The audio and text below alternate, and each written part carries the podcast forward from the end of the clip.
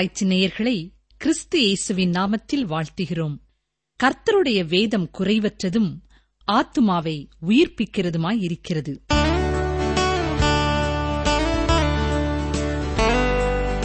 நேற்றும் இன்றும் என்றும் மாறாத எங்கள் ஜீவனுள்ள பரமபிதாவாகிய கர்த்தாவே இந்த அருமையான ஜப வேலைக்காக நாங்கள் உம்மை நன்றியோடு துதிக்கிறோமே ஸ்தோத்திருக்கிறோம். ஒவ்வொரு வாரமும் முதல் நாள் காலையிலே இவ்வண்ணமாக நாங்கள் ஒன்று கூடி உம்மை நோக்கி பார்க்க எங்களுக்கு தந்திருக்கிற வாய்ப்பிற்காக உமக்கு ஸ்தோத்திரம் ஸ்தோத்திரம் ஸ்தோத்திரம் ஐயா. வானொலி என்கிற இந்த மிகப்பெரிய வாய்ப்பிற்காக தாழ்மையோடும் முழு இதயத்தோடும் உமக்கு நன்றி செலுத்துகிறோம். எத்தனையோ தூரமான இடங்களிலே நாங்கள் இருந்தாலும் ஒருமனப்பட்ட இருதயமுள்ளவர்களாய் உம்மை நோக்கி பார்க்கவும் உம்மிடத்திலே எங்களுடைய துதி ஸ்தோத்திரங்களை கூறவும் எங்களுடைய விண்ணப்பங்களை சொல்லவும் சேர்ந்து வேதத்தை படிக்கவும் தந்திருக்கிற வாய்ப்பிற்காக நன்றி செலுத்துகிறோம் ஐயா. குறிப்பாக கடந்த முப்பது ஆண்டு காலம் ஆண்டவரே இந்த நிகழ்ச்சிகளை கத்தர் வழிநடத்தி வருகிறீர். உமக்கு நன்றி செலுத்துகிறோம். இந்த நிகழ்ச்சிகளுக்காக ஜெபித்த கொடுத்த உழைத்த ஒவ்வொரு தனி நபர்களுக்காகவும் அவருடைய வாழ்க்கைக்காகவும் அவர்களுடைய அர்ப்பணிப்புக்காகவும் நாங்கள் உண்மை நன்றியோடு துதிக்கிறோமே ஸ்தோத்தரிக்கிறோம் அப்பா. ஆண்டவரே முறைப்படி வேதத்தை நாங்கள் பயில எங்களுக்கு கொடுத்திருக்கிற வாய்ப்பிற்காக இந்த வேத ஆராய்ச்சி நிகழ்ச்சிக்காக உமக்கு நன்றி செலுத்துகிறோம் துதிக்கிறோம் ராஜா. இதை தங்களுக்கென்று சொந்தமாக்கிக் கொள்கிற ஒவ்வொரு அன்பு உள்ளங்களுக்காகவும் இல்லங்களுக்காகவும் நாங்கள் உமக்கு ஸ்தோத்திரம் செலுத்துகிறோம். தங்கள் தனிப்பட்ட வாழ்க்கையிலே அதை கற்றுக்கொண்டு அதற்கு கீழ்ப்படிந்து உமக்கு பிரியமாய் வாழ தங்களை அர்ப்பணித்திருக்கிற ஒவ்வொருவரையும் கர்த்தர் தொடர்ந்து ஆசீர்வதித்து வழிநடத்த நாங்கள் ஒப்புக் கொடுக்கிறோம். இந்த நாளிலேயும் மன சோர்வினாலே பாதிக்கப்பட்டிருக்கிறவர்களுக்காக நாங்கள் செபிக்கிறோம் சிறிய காரியங்களை பெரிய காரியங்கள் என்று எண்ணிக்கொண்டு சோர்ந்து போயிருக்கிறவர்களை கர்த்தர் ஆற்றி தேற்றும். அன்றுவரே ஒன்றுமில்லாத காரியங்களை குறித்து தவறான எண்ணத்தினாலே சோர்ந்து போயிருக்கிற மக்களை கர்த்தர் தூக்கி விடுவிக்க வேண்டும் என்று சொல்லி நாங்கள் வேண்டிக் கொள்கிறோம்.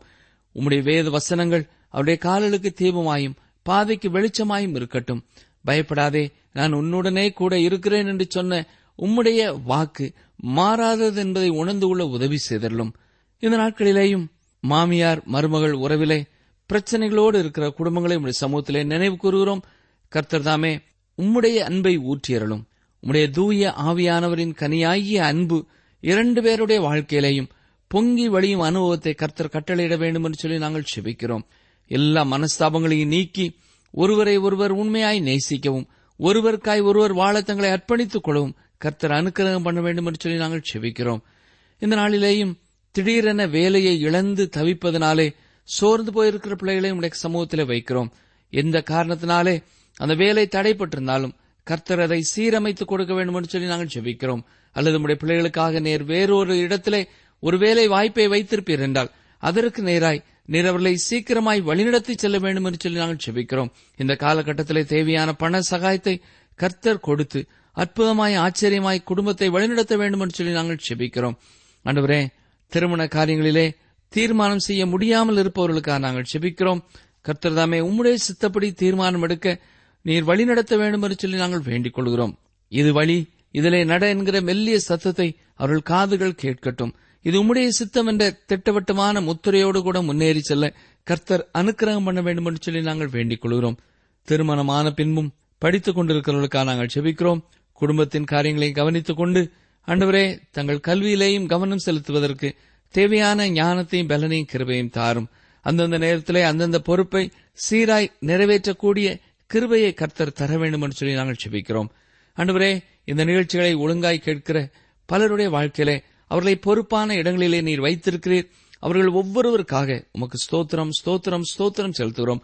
கர்த்ததாமே நம்முடைய பரலோக ஞானத்தை தாரும் தைரியத்தை தாரும் விவேகத்தோடு காரியங்களை நடப்பிக்க உதவி செய்தலும் அவர்களுக்கு சுற்றி வேலை செய்கிறவர்களையும் அவர்களுக்கு கீழே வேலை செய்கிறவர்களையும் உடைய கரங்களிலே ஒப்படைக்கிறோம். ஏற்ற ஒத்துழைப்பு கொடுக்கவும் உயர் பதவியில் இருக்கிறவர்கள் சிறப்பாய் காரியங்களை நடத்தி செல்லவும் கர்த்தர் அனுக்கிரகம் பண்ணுவீராக. புதிய கல்வி ஸ்தாபனங்களிலே படிக்கும்படியாய் சென்றிருக்கிற வேலை செய்யும்படியாய் சென்றிருக்கிற மக்களுக்காக நாங்கள் வேண்டிக் கொள்கிறோம். புதிய சூழலிலே அவர்கள் மற்ற காரியங்களை புரிந்து கொண்டு அந்த இடத்திற்கு ஏற்றாற்போல் தன்னுடைய வாழ்க்கையை உமக்குள்ளே கட்டிக்கொள்ள நீரே உதவி செய்ய வேண்டும் என்று சொல்லி நாங்கள் செபிக்கிறோம். இந்த நாட்களிலேயும் நல்ல கணவன் மனைவியை கர்த்தர் கொடுத்திருந்தாலும் தவறான தொடர்பு வைத்திருப்பதனாலே குடும்பத்திலே ஏற்பட்டிருக்கிற சமாதான குறைவுகள் எல்லாற்றும் உடைய சமூகத்திலே வைக்கிறோம். தவறான தொடர்புகளை அவர்கள் விட்டுவிட்டு தனது கணவனுக்கும் தனது மனைவிக்கும் கொடுக்க வேண்டிய முக்கியத்துவத்தை கொடுத்து குடும்பத்திலே செய்ய வேண்டிய கடமைகளை சந்தோஷமாய் செய்யக்கூடிய ஒரு மனம் திரும்புதலையும் மனப்பக்குவத்தையும் கர்த்தர் அருளி செய்ய வேண்டும் என்று சொல்லி நாங்கள் செபிக்கிறோம் இதனால் மனமுடைந்து போயிருக்கிற கணவன்மார் உண்டு மனைமார் உண்டு.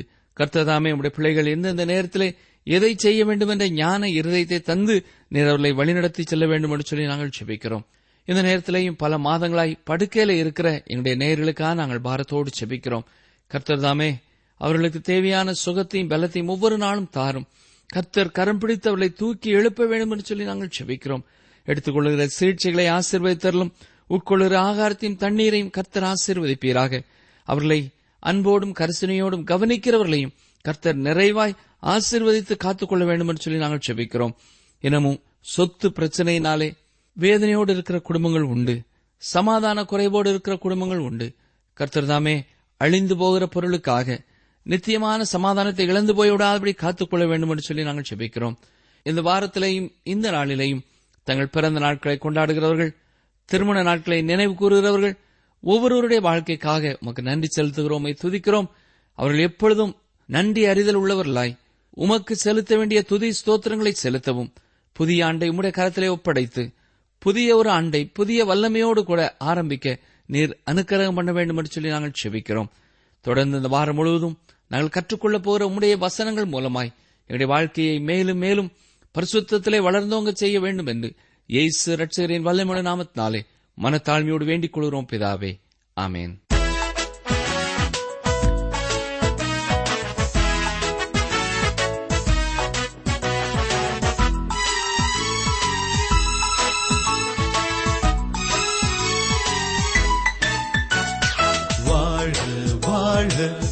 Judah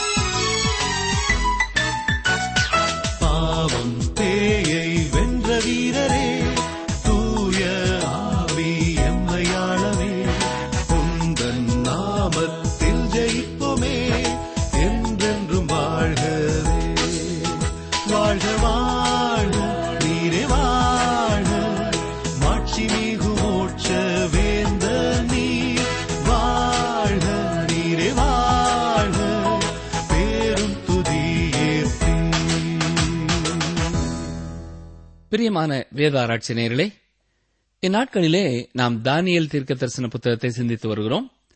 கடந்த நிகழ்ச்சியிலே தானியலின் ஜெபத்தை சிந்திக்க துவங்கினோம். தொடர்ந்து இன்றும் அதை நாம் பார்ப்போம். தானியல் ஒன்பதாம் அதிகாரம் எட்டாம் வசனம் முதல் பதினான்காம் வசனம் வரை வாசிக்கிறேன்.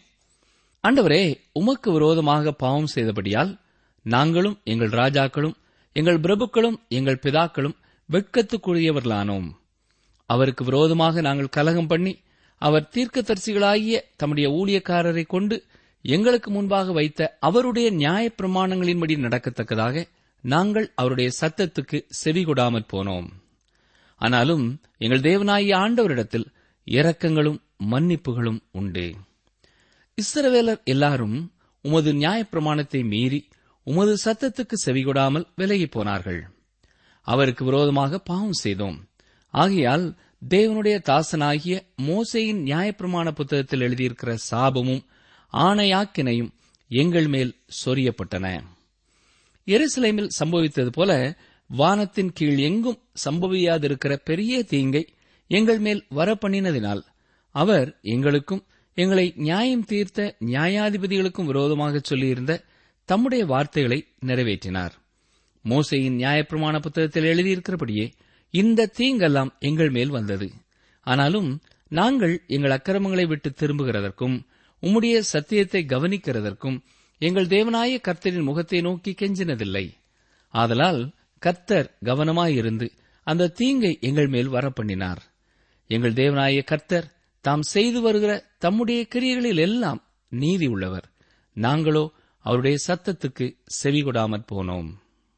இதற்கு முன்வரை தேவனுடைய நீதி நியாயத்திற்கு விரோதமாக எப்படி வெட்கத்திற்குரிய காரியங்களை செய்தார்கள் என்பதை அறிக்கை செய்தார். தேவனுக்கு விரோதமாய் அவர்கள் செய்த பாவத்தினாலே அவர்கள் சிதறடிக்கப்பட்டவர்களாய் இருந்தார்கள்.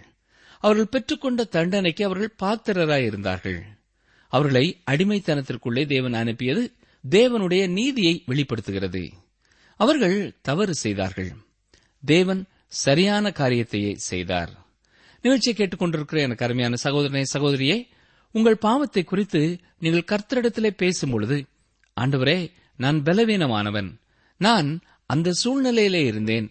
இந்த சூழ்நிலையிலே இருந்தேன் என்று கூறும்பொழுது உண்மையாகவே பழியை கர்த்தர் மேல் போடுகிறவர்களாய் காணப்படுகிறீர்கள். தேவன் தவறு செய்ததாக கூறுகிறீர்கள். ஆண்டவரே நீர்தான் இதையெல்லாம் சரியாக கவனித்திருக்க வேண்டும் என்பது போல பேசினீர்கள். அவர் உங்கள் மேல் கடினமாக இருந்தது போல கூறினீர்கள். ஆனால் அருமையானவர்களே நீங்களும் நானும் தேவனுடைய கரத்திலே எதை பெற்றுக்கொள்ள வேண்டுமோ அதையே தான் பெற்றுக்கொள்கிறோமே தவிர அநியாயமாக எதையும் தேவன் நம்முடைய வாழ்க்கையிலே அனுமதிக்கிறதில்லை. எனவே நம்முடைய பாவங்களை தேவனிடத்திலே அறிக்கை செய்யும் பொழுது அது உண்மையாகவே நமது தவறுதான் என்பதை நாம் ஒத்துக்கொள்ள வேண்டும். இன்று பலர் கூறுகிற வார்த்தைகளை நீங்கள் கவனித்து கேட்பீர்கள் என்றால் அவர்கள் தேவனை குற்றம் சாட்டுவார்கள். தேவன் ஒருபொழுதும் தவறு செய்கிறதில்லை. நாம் தான் தவறு செய்கிறவர்களாயிருக்கிறோம். தேவனிடத்திலே ஜபத்திலே நாம் கடந்து செல்லும் பொழுது தானியலைப் போல சரியான உணர்வு உள்ளவர்களாக அவரண்டை செல்ல வேண்டும். தேவனை குறித்தும் நம்மை குறித்தும் சரியான மனப்பாங்குள்ளவர்களாக அவரண்டை செல்ல வேண்டும். தேவன் முழுவதும் நம்மை மறந்து போகிறவர் அல்ல. அதே வேளையிலே அவரது இரக்கத்திற்காக கிருபைக்காக கெஞ்சும் வரை அவர் நமக்காக செயல்பட போவதும் இல்லை நம்முடைய குறைகளுக்கு பாவங்களுக்கு மற்றவர்களை காரணம் சொல்லிக் கொண்டு இருக்கும் வரை தேவன் நமக்காக செயல்பட மாட்டார். எப்பொழுது நாம் ஆண்டவரே நான் பாவம் செய்தேன் என்று நம்முடைய பாவ ஆசையை ஒத்துக்கொள்கிறோமோ அப்பொழுது தேவன் நமக்காக செயல்படுகிறவராயிருக்கிறார். தானியல் ஒன்பதாம் அதிகாரம் பதினைந்து முதல் பதினெட்டாம் வசனம் வரை கவனியுங்கள். இப்போதும் உமது ஜனத்தை பலத்த கையினால் எய்த்து தேசத்திலிருந்து புறப்பட பண்ணி இந்நாள் வரைக்கும் இருக்கிறபடி உமக்கு கீர்த்தியை உண்டாக்கின எங்கள் தேவனாயி ஆண்டவரே நாங்கள் பாவம் செய்து துன்மார்க்கராய் நடந்தோம். ஆண்டவரே உம்முடைய சர்வ நீதியின்படியே உமது கோபமும் உமது உக்கரமும் உம்முடைய பரிசுத்த பர்வதமாகிய எருசலேம் என்னும் உம்முடைய நகரத்தை விட்டு திரும்பும்படி செய்யும். எங்கள் பாவங்களினாலும் எங்கள் பிதாக்களின் அக்கிரமங்களினாலும் எருசலேமும் உம்முடைய ஜனமாகிய நாங்களும் எங்கள் சுற்றுப்புறத்தார் யாவருக்கும் நிந்தையானோம். இப்போதும் எங்கள் தேவனே நீர் உமது அடியானுடைய விண்ணப்பத்தையும் அவனுடைய கெஞ்சுதலையும் கேட்டு பாழாய் கிடக்கிற உம்முடைய பரிசுத்த ஸ்தலத்தின் மேல் ஆண்டவரின் நிமித்தம் உமது முகத்தை பிரகாசிக்க பண்ணும் என் தேவனே உம்முடைய செவியை சாய்த்து கேட்டருளும். உம்முடைய கண்களை திறந்து எங்கள் பாலிடங்களையும் உமது நாமம் தரிக்கப்பட்டிருக்கிற நகரத்தையும் பார்த்தருளும். நாங்கள் எங்கள் நீதிகளை அல்ல உம்முடைய மிகுந்த இரக்கங்களையே நம்பி எங்கள் விண்ணப்பங்களை உமக்கு முன்பாக செலுத்துகிறோம். இதுதான் தானியலினுடைய விண்ணப்பம். தேவனிடத்திலே அவர் கெஞ்சி கேட்கிறார். தேவன் எப்படி எகிப்திலிருந்து இஸ்ரவேலரை மீட்டு ரட்சித்தார் என்பதை நினைவு கூறுகிறார். தேவன் தமது நீதி நிமித்தமாகவே அதை செய்தார். எகிப்திலே இஸ்ரேவேலி ஜனங்கள் நீதி உள்ளவர்களாக பரிசுத்தம் உள்ளவர்களாக வாழ்ந்தபடியினாலே அவர்களை விடுதலை செய்யவில்லை. யாத்ராமம் இரண்டாம் அதிகாரம் இருபத்தி நான்கு இருபத்தி ஐந்தாம் வசனங்களை கவனியுங்கள். தேவன் அவர்கள் பெருமூச்சை கேட்டு தாம் ஆபரகாமோடும் ஈசாக்கோடும் யாக்கோபோடும் செய்த உடன்படிக்கையை நினைவு கூர்ந்தார். தேவன் இஸ்ரவேல் புத்திரரை கண்ணோக்கினார். தேவன் அவர்களை நினைத்தருளினார். ஜனங்களிடத்திலிருந்து தேவனிடத்திற்கு சென்ற ஒரே ஒரு காரியம் அவர்கள் அடிமைத்தனத்திலிருந்து முறையிடும் சத்தம் தேவ சந்நிதியில் எட்டினது. தங்கள் வேதனைகளின் மத்தியிலே கர்த்தரை நோக்கி அவர்கள் கூப்பிட்ட சத்தத்தை அவர் கேட்டார். மற்றபடி அவருடைய இரக்கத்தை நினைவு கூர்ந்து அவர்களது மூதாதையர்களிடத்திலே தேவன் செய்த உடன்படிக்கையை நினைவு கூர்ந்து அவர்களை விடுதலை செய்தார். இப்பொழுது தானியலும் மீண்டுமாக கர்த்தர் அவருடைய நீதியினாலே நியாயத்தினாலே ஜனங்களை அடிமைத்தனத்திலிருந்து விடுதலை செய்யும்படியாக கெஞ்சுகிறார். தேவன் நம்மிடத்திலே தமது இரக்கத்தை காண்பிக்கும் பொழுது அவர் நீதி உள்ளவராயிருக்கிறார். ஏனென்றால் நமது பாவங்களுக்கான தண்டனையை இயேசு கிறிஸ்து சிலுவையிலே சுமந்து தீர்த்து விட்டார். இதைத்தான் ரோமர் மூன்றாம் அதிகாரம் இருபத்தி ஆறாம் வசனத்திலே சொல்லும் பொழுது கிறிஸ்து இயேசுவினுடைய ரத்தத்தை பற்றும் விசுவாசத்தினாலே பலிக்கும் கிருவாதார பலியாக அவரையே ஏற்படுத்தினார் என்று வாசிக்கிறோம். தானியல் எப்படி மிகவும் கெஞ்சி கேட்கிறார் பாருங்கள். தானியல் ஒன்பதாம் அதிகாரம் பத்தொன்பதாம் வசனம். ஆண்டவரே கேளும் ஆண்டவரே மன்னியும் ஆண்டவரே கவனியும். என் தேவனே உம்முடைய நிமித்தமாக அதை தாமதியாமல் செய்யும்.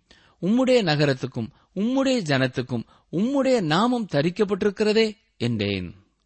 தானியல் கெஞ்சி கேட்கும் வார்த்தைகளின் உச்ச கட்டமாய் இருக்கிறது. தேவன் எப்படிப்பட்டவராய் இருக்கிறார் என்பதனாலே ஜெபத்திற்கு பதில் கொடுக்க வேண்டும் என்று கேட்கிறார். எதை அவர் வாக்கு பண்ணியிருக்கிறாரோ அதை நிறைவேற்றும்படியாய் பதில் கொடுக்க வேண்டும் என்று கெஞ்சுகிறார். இஸ்ரேல் மக்கள் மேல் எந்த நன்மையும் இல்லை. தான் தானியலா இருப்பதனாலே தனக்கு உதவி செய்ய வேண்டும் என்றும் கேட்கவில்லை. அதற்கு மாறாக தன்னையும் இஸ்ரேல் ஜனங்களோடு ஒன்றுபடுத்திக் கொண்டு நாங்கள் பாவம் செய்தோம் என்று ஒத்துக்கொள்ளுகிறார். தேவனுடைய ஜனங்கள் அடிமைத்தனத்திலே இருப்பதனாலே தேவனுடைய நாமம்தான் தூஷிக்கப்படுகிறது. தேவனுடைய நாமத்தை குறித்தும் தேவனுடைய மகிமையை குறித்தும் கரிசனை உள்ளவராக தானியல் ஜெபிக்கிறார். இதுவே அவருடைய ஜெபத்திற்கான அடிப்படை. தானியல் ஒன்பதாம் அதிகாரம் இருபதாம் வசனம். இப்படி நான் சொல்லி ஜெபம் பண்ணி என் பாவத்தையும் என் ஜனமாகிய இஸ்ரவேலின் பாவத்தையும் அறிக்கையிட்டு என் தேவனுடைய பரிசுத்த பருவத்துக்காக என் விண்ணப்பத்தை என் தேவனாய கர்த்தருக்கு முன்பாக செலுத்திக் கொண்டிருந்தேன். இங்கே தானியல் சொல்வதை கேட்டீர்களா? இப்படி நான் சொல்லி ஜெபம் பண்ணி என் பாவத்தையும் என்று குறிப்பிட்டிருக்கிறார். தானியேல் தன்னையும் ஒரு பாவி என்று ஒத்துக்கொள்கிறார். ஆனால் வேத புத்தகத்திலே எந்த இடத்திலேயும் தானியல் செய்த எந்த ஒரு பாவத்தை குறித்தும் நாம் பார்க்கிறதில்லை. அவருடைய எதிரிகள் கூட அவருடைய வாழ்க்கையிலே ஏதாவது தவறு இருக்குமா என்பதை கண்டறிய முயன்ற பொழுது அவர்களால் எதையுமே கண்டுபிடிக்க முடியவில்லை. நிச்சயமாக தானியலின் வாழ்க்கையை அவர்கள் துருவி துருவி பார்த்திருப்பார்கள். எதிரே குற்றம் கண்டுபிடிக்கலாம் என்று தேடி அலைந்தார்கள். ஆனால் அவர்களால் எதையும் கண்டுபிடிக்க முடியவில்லை. ஆனால் தானியலோ அண்டவரே நான் பாவம் செய்தேன். என் பாவத்தை மன்னியும் என்று கேட்கிறார். பிரிமானுள்ளே பலமுறை நான் கூறியிருப்பது உங்களுக்கு நினைவிலே இருக்கலாம். எந்த ஒரு மனிதனும் பத்து கட்டளைகளை கைக்கொள்கிறதுனாலே ரட்சிக்கப்படுகிறதில்லை. இதே சத்தியத்தை சொன்ன ஒரு போதகரிடத்திலே ஒரு கல்லூரி மாணவன் வந்து ஒரு முறை ஐயா பழைய ஏற்பாட்டிலே பாவமே செய்யாத ஒரு மனிதனை நான் கண்டுபிடித்து விட்டேன். அவன்தான் தானியல் என்று கூறினாராம். அதற்கு அந்த போதர் கொடுத்த பதில் என்ன தெரியுமா? அப்படி என்றால் தானியல் ஒன்பதாம் அதிகாரம் இருபதாம் வசனத்திலே ஜெபிக்கும் பொழுது ஆண்டவரே என் பாவத்தை மன்னியும் என்று கேட்கிறாரே அதன் பொருள் என்ன? அவர் பாவமே செய்யாதவராக இருந்து என் பாவத்தை மன்னியும் என்று கேட்டால் அவர் பொய் சொல்கிறார் என்றுதானே அர்த்தம்?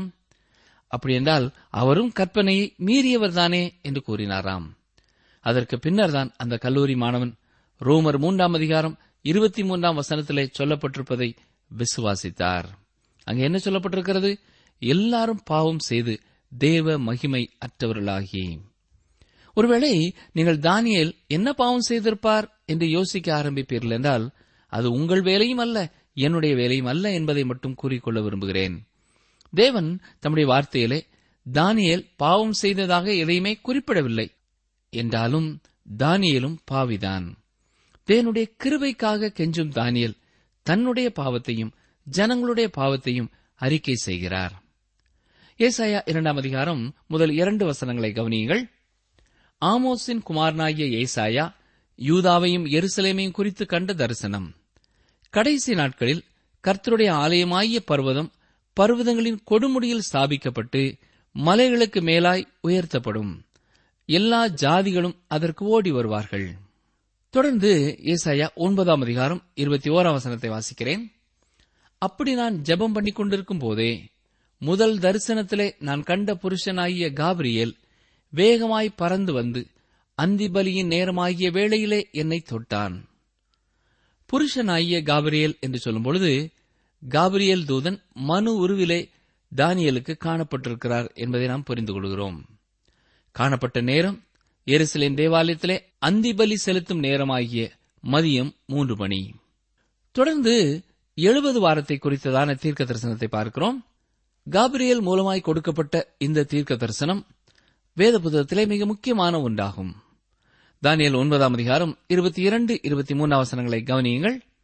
அவன் எனக்கு தெளிவுண்டாக்கி என்னோடே பேசி தானியலே உனக்கு அறிவை உணர்த்தும்படி இப்பொழுது புறப்பட்டு வந்தேன்.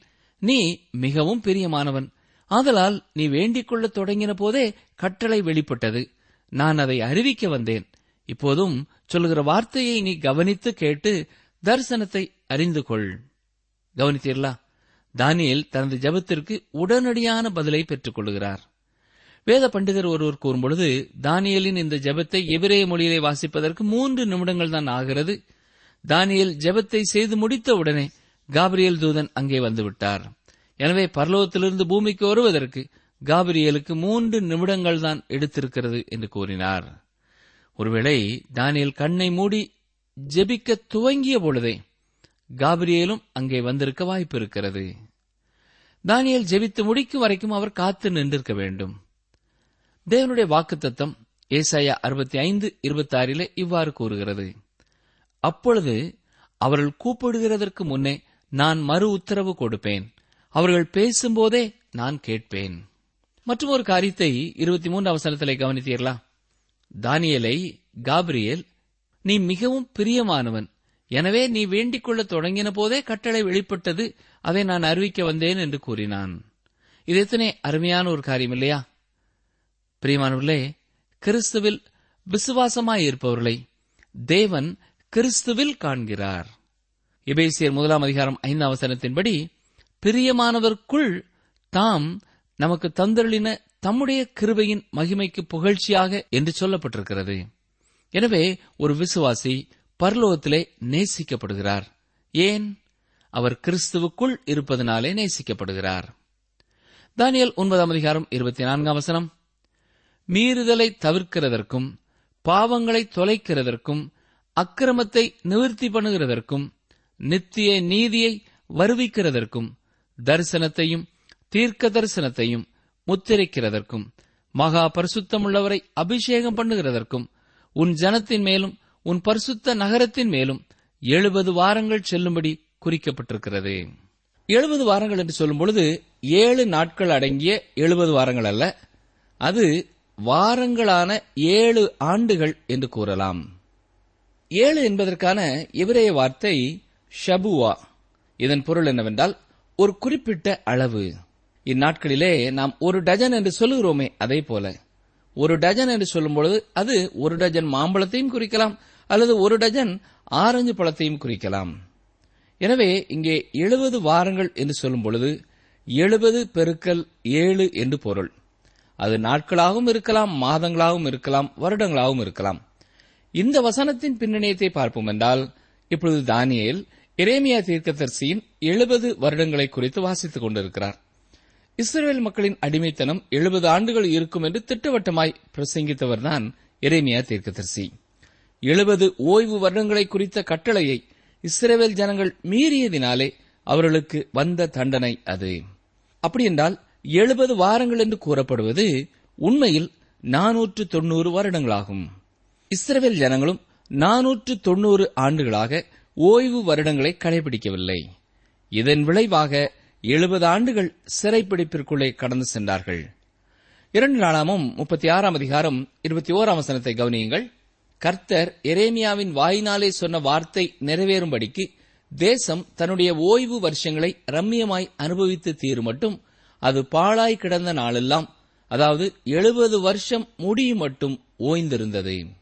இப்பொழுது தானியல் ஏற்கனவே விபரித்த தானியல் ஏழாம் அதிகாரம் எட்டாம் அதிகாரங்களிலே கண்ட தரிசனத்தை எண்ணி பார்த்தவராக பிரஜாதி மக்களின் அந்த நீண்ட காலம் எப்படி இந்த எழுபது ஆண்டுகளுக்குள்ளே அடங்கும் என்று வியந்து கொண்டிருக்கிறார். ஏற்கனவே கண்ட தரிசனத்தின்படி இன்னும் பல ஆண்டுகள் பிரஜாதி மக்கள் உலகத்தை ஆளப் போகிறார்கள் ஆனால் எழுபது ஆண்டுகளுக்கு பின் தேவன் இஸ்ரவேல் ஜனங்களை விடுதலை செய்வார் என்றும் தீர்க்கதர்சி கூறியிருக்கிறார்.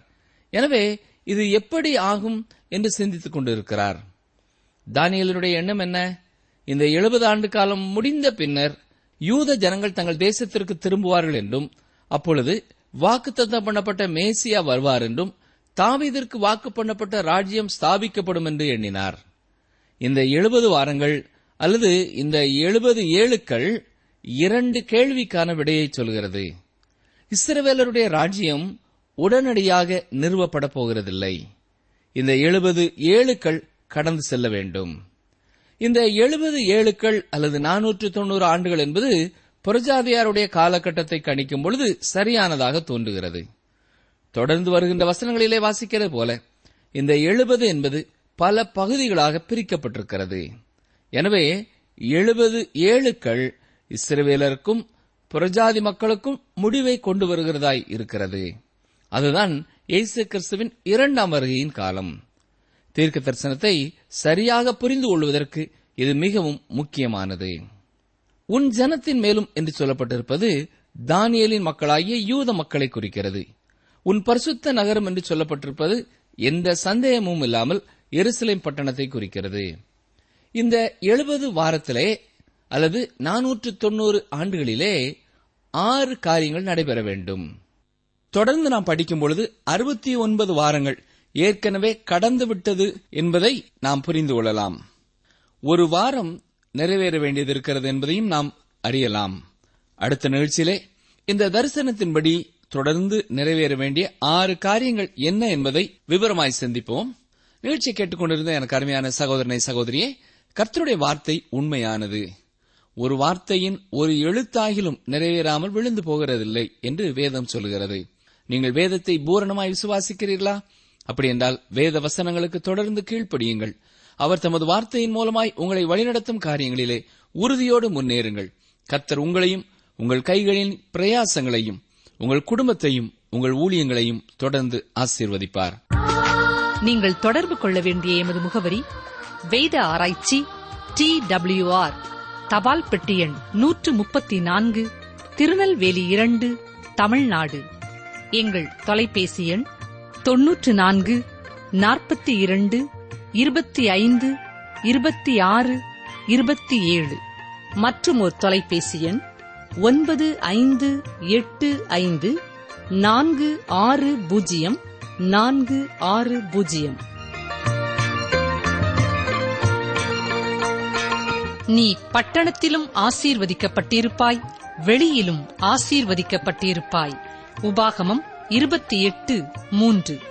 நீ பட்டணத்திலும் ஆசீர்வதிக்கப்பட்டிருப்பாய் வெளியிலும் ஆசீர்வதிக்கப்பட்டிருப்பாய்.